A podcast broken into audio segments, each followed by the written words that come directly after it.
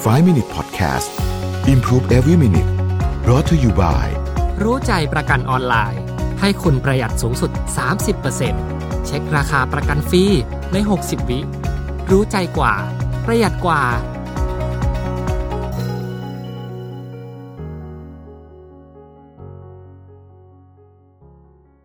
สวัสดีครับ 5 minutes good time นะครับ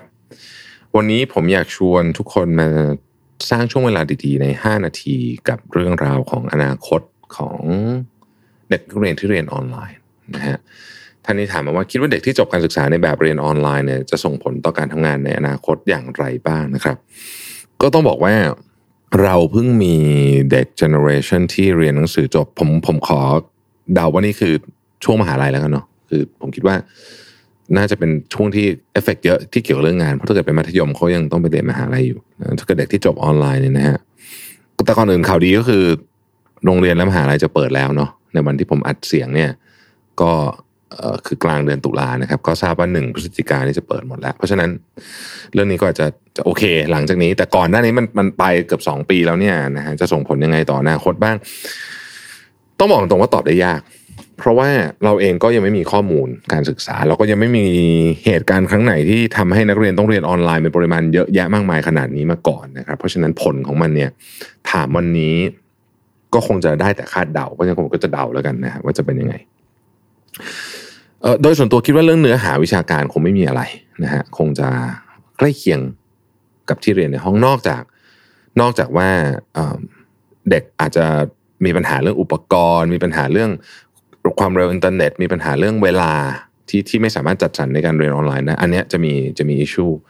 แน่นอนนะฮะแต่ว่าถ้าเกิดว่าไม่ได้นับปัญหาตรงนั้นนะอันนั้นมันมีปัญหาอยู่แล้ว อันนั้นมัน sure ๆแต่ว่าถ้าไม่นับปัญหาตรงนั้นเนี่ยยังยังยังคิดว่าไม่ได้มีประเด็นมากมายนักในเรื่องของอตัววิชาการนะครับ คิดว่าก็คงจะพอพอได้นะฮะ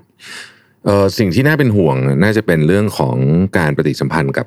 เพื่อนนะครับซึ่งอันเนี้ย มันคือสิ่งที่มีค่ามากในมหาวิทยาลัยกิจกรรมครับ กิจกรรมเออกิจกรรมทั้งกิจกรรมของชมรมของอะไรพวกนี้และกิจกรรมที่เขาทำกันเองด้วยนะครับ งานกลุ่มไปเที่ยวอะไรคือมันมันเยอะมากชีวิตมหาลัยสี่ปี มันเป็นช่วงที่เต็มไปด้วยความทรงจำและเต็มไปด้วยการเติบโตและเรียนรู้ เราเรียนรู้ที่จะมีความรัก เข้าใจอกหัก เข้าใจเพื่อนเป็นยังไงเพื่อนแท้เพื่อนไม่แท้เป็นยังไงคนแบบไหนที่เราอยากอยู่ด้วยนะครับ ซึ่งมันยากมากที่จะสร้างมันขึ้นมา ถ้ามันไม่มีกิจกรรมจริง ๆ คือคือการไปเจอหน้ากัน ซึ่งอันเนี้ยก็อย่างที่บอกว่ามันยังไม่มีผลวิจัยออกมา แต่ผมคิดว่า ก็น่าเป็นห่วงเหมือนกันนะครับ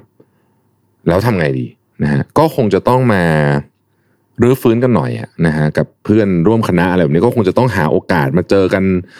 มีกิจกรรมเพิ่มเติมมหาวิทยาลัยเองอาจจะต้องบอกว่าเฮ้ยปิดเทอมที่ยังเหลืออยู่อะไรแบบเนี้ย ให้เด็กที่เรียนรุ่นออนไลน์เนี่ยมาพบปะกันอาจจะไม่ได้มาเรียน แต่ว่ามาทำกิจกรรมร่วมกันได้ไหม เพื่อให้มันเหมือนกับชดเชยไอ้ช่วงเวลาที่มันหายไปสักหน่อยหนึ่งนะฮะเพราะว่ามนุษย์เราเป็นสัตว์สังคม การที่เราได้เรียนรู้ผู้คนในสังคมว่าเราเป็นแบบไหนอะไรยังไงเข้ากับใครไม่เข้ากับใครเนี่ย มันเป็นผมขอใช้คำว่ามันเป็น key feature เลยนะของการเป็นมนุษย์นะฮะเ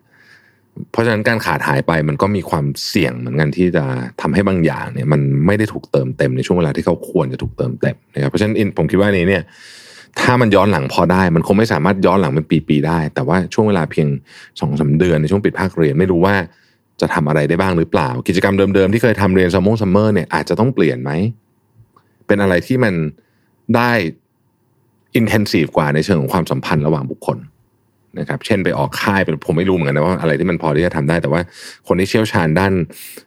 ด้านจิตวิทยาเด็กและวัยรุ่นเนี่ยน่าจะตอบคำถามนี้ได้ดีนะครับ แต่ผมคิดว่าส่งผลกระทบ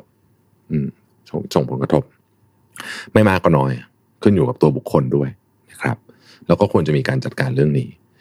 เออมันอาจจะไม่ส่งผลกระทบเรื่องอย่างที่บอกวิชาการเรื่องงานไอ้เรื่องของเทคนิคอะไรพวกเนี้ยคงคงไม่ แต่ว่าเรื่องเนี้ยเรื่องเกี่ยวกับคน เรื่องเกี่ยวกับการเติบโตมาเป็น ผู้ใหญ่เข้าสู่วัยทำงานจริงจังเนี่ยอาจจะส่งผลกระทบพอสมควรซึ่ง